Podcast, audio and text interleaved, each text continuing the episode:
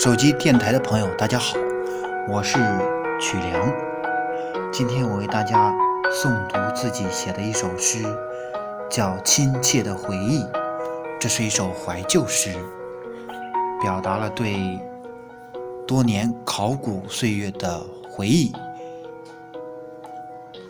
这首诗呢，发在了东方文化艺术总社的微信公众号上。编辑老师说，曲良的自由诗《亲切的回忆》写了考古所思所想，有历史的纵深感。感谢中肯的评价。下面我诵读一下正文。亲切的回忆，作者曲良。不经意间翻到了多年前的日记，泛黄的时光悄然浮现心底。荒野、村庄和古老的墓地早已融进了我的诗意。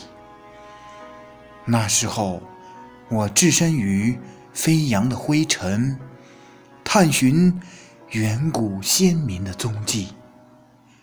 上千年的血雨腥风，如今都埋进了无言的土地。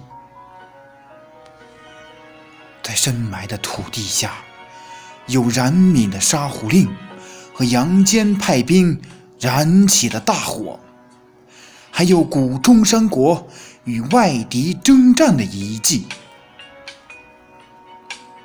桑田沧海，世界早已今非昔比。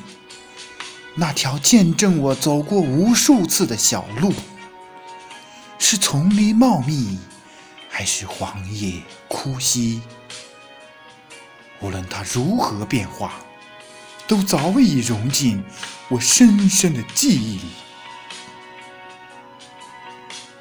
不知不觉间，我沉浸在一篇篇往年的日记里，脸颊已然有泪的痕迹。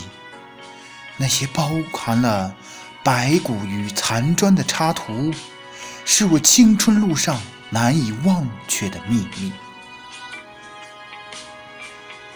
听着窗外寒风的呼吸，我缓缓停止了对泛黄岁月的追忆。